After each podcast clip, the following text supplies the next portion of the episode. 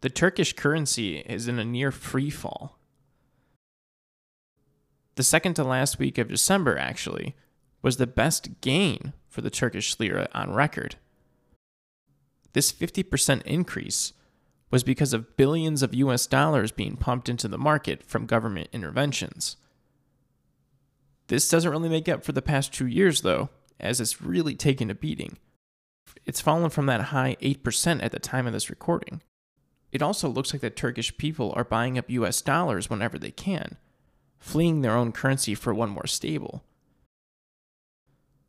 Even after President Erdogan announced a program within the Turkish treasury and central bank to reimburse losses when people convert back to lira from any other foreign currencies.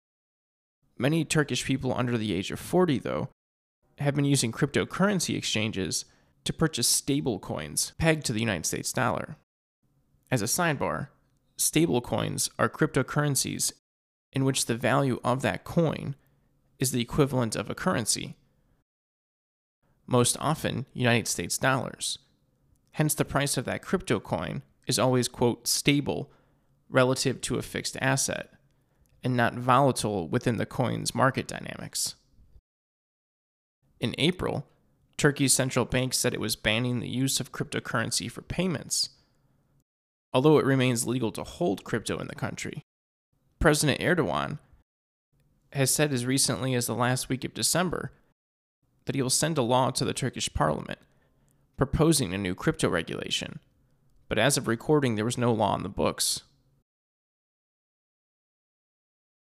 Meanwhile, inflation has increased 21% from the year starting November 2020 to November 2021, which means their currency is deflating and the cost of goods is inflating, which only hits the Turkish people at the margins the most, but everyone in Turkey to some degree.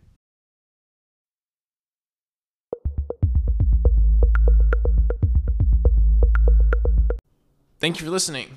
If you'd like to find this episode, many others like it, or check out the long form show, visit us at bandwidth.productions.